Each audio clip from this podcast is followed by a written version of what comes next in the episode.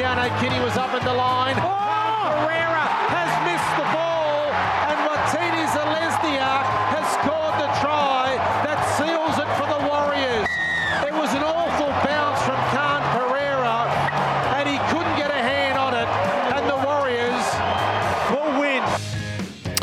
Yes, winning try for the Warriors last weekend. We've got Scott Sattler. He's one of our favourites. He comes on the show every week, every Wednesday, to talk matters NRL. But before we get started on rugby league this week, I'm going to ask Scotty. Scotty, welcome. Hey, Duff. Mate, um, the Women's World Cup. Have you been a fan? Have you been a watcher? Well, I've been a fan in a sense that, um, that like all Australians do when we have this, what I like to call a sporadic saturation, where we have sporadic um, major events in sport where it saturates the market for a small amount of time and the country just gets on board. So um, I've got to say, I'm not an avid football fan. I don't watch it regularly. Um, I support Liverpool only because my son does.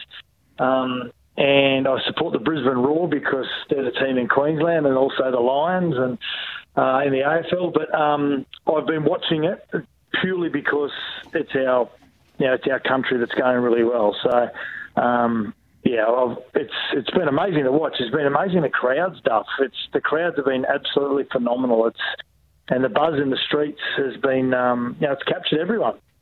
I'm curious to know what it means in the longer term, Scotty. And I'm an AFL man, and you're an NRL man, so we view this from a different prism to say what um, football or soccer fans may view this. Is this a sugar hit, or are we seeing a shift on the Australian sporting landscape as a result of this Women's World Cup?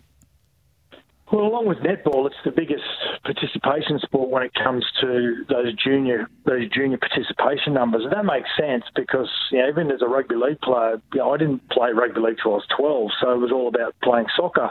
And that was purely because my mum thought rugby league was too rough, so mum made the decision in the house, not dad. And we see a lot of that now. We see you know, mum makes the decision for the child up until about sort of thirteen or fourteen when when especially male athletes they want to follow in in dad's likes and what team they follow and whether it's rugby league or AFL. So, um, and that makes sense.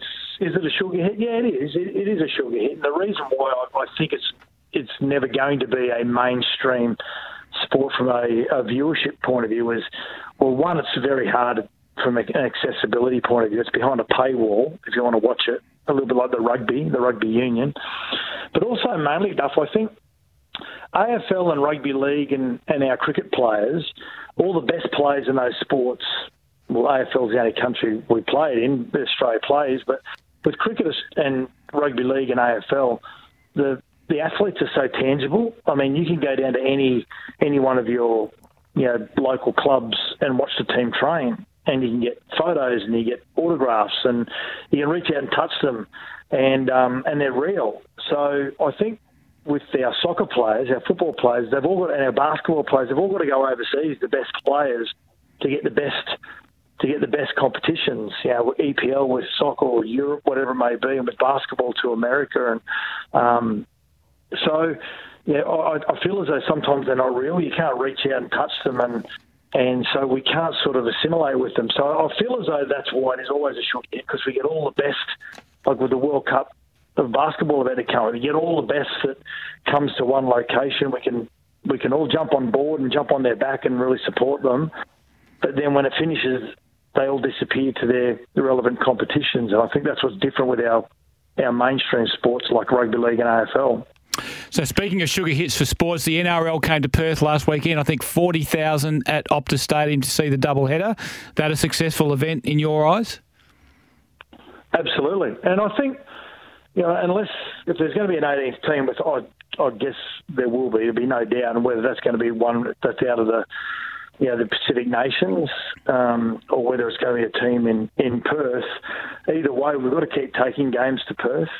Uh, I just feel as though we, there's a, there is a small enough rugby league community over there that um, that have either moved over there, that were Western Reds fans, that are just plain sports fans um, that, that, have tended just to go and watch. So I think you know, I think it was a success to see there's over forty thousand people attending um, a sport that maybe a lot of them don't know what's actually going on, but they like the contact. They like the excitement about what happens in rugby league. It's a smaller field than the AFL and a lot more confined spaces to try and you know, find open space. So, and I was glad that the very first try that was scored in the double header was one of the superstars, Kalyn Ponga.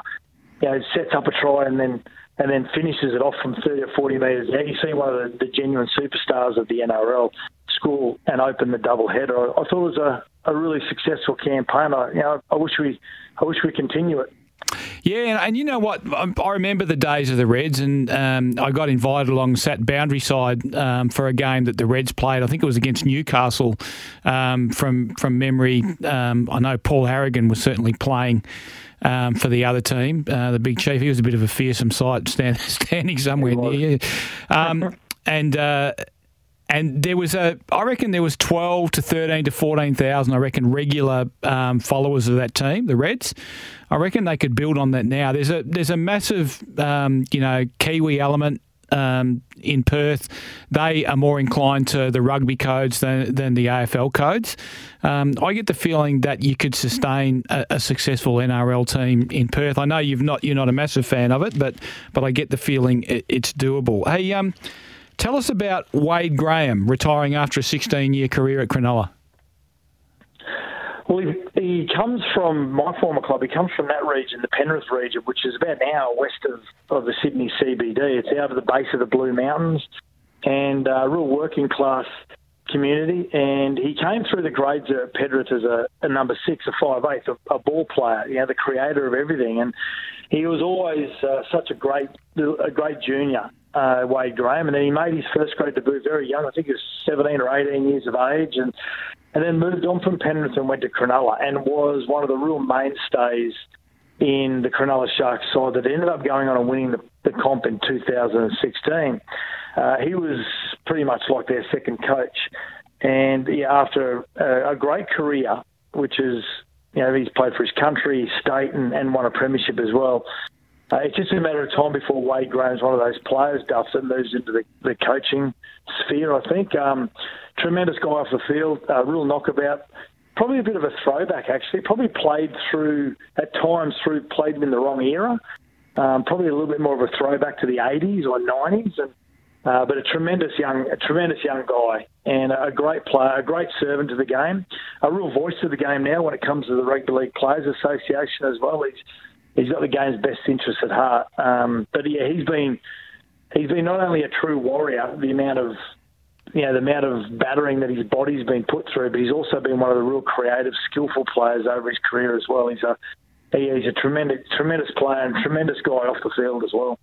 One more before I let you go, Scott. Which game are you most looking forward to this weekend? Which has the most implications for the comp this this year?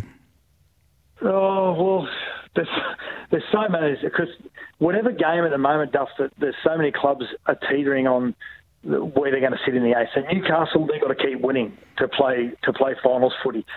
The, the Canberra Raiders, who are sitting fifth at the moment, but they've got a four and against. If they lose a game and, and three or four teams win, they could drop four or five five spots down to about you know, 10th or 11th position. Um, the Brisbane Broncos, everyone keeps questioning about whether you know they're going to be the team that they once were, that they um, that they keep showing us and sitting second on the competition, equal first. So, you know, all of those teams that are involved in those games are all teetering on whether, you know, whether they're going to, um, you know, where they're going to sit in the top four or the top eight. So there's still so much to play for with uh, what four rounds remaining. Who's your tip? Who do you like? Well, you're going to have to be a, you're going to have to be a really good team to beat this Penrith side. Defensively, they've been one of the best in the history of the game.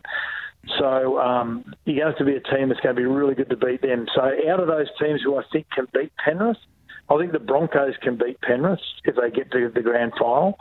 Um, and I think if South Sydney, if they make the eight, I think they're the only team that can beat them from outside the eight.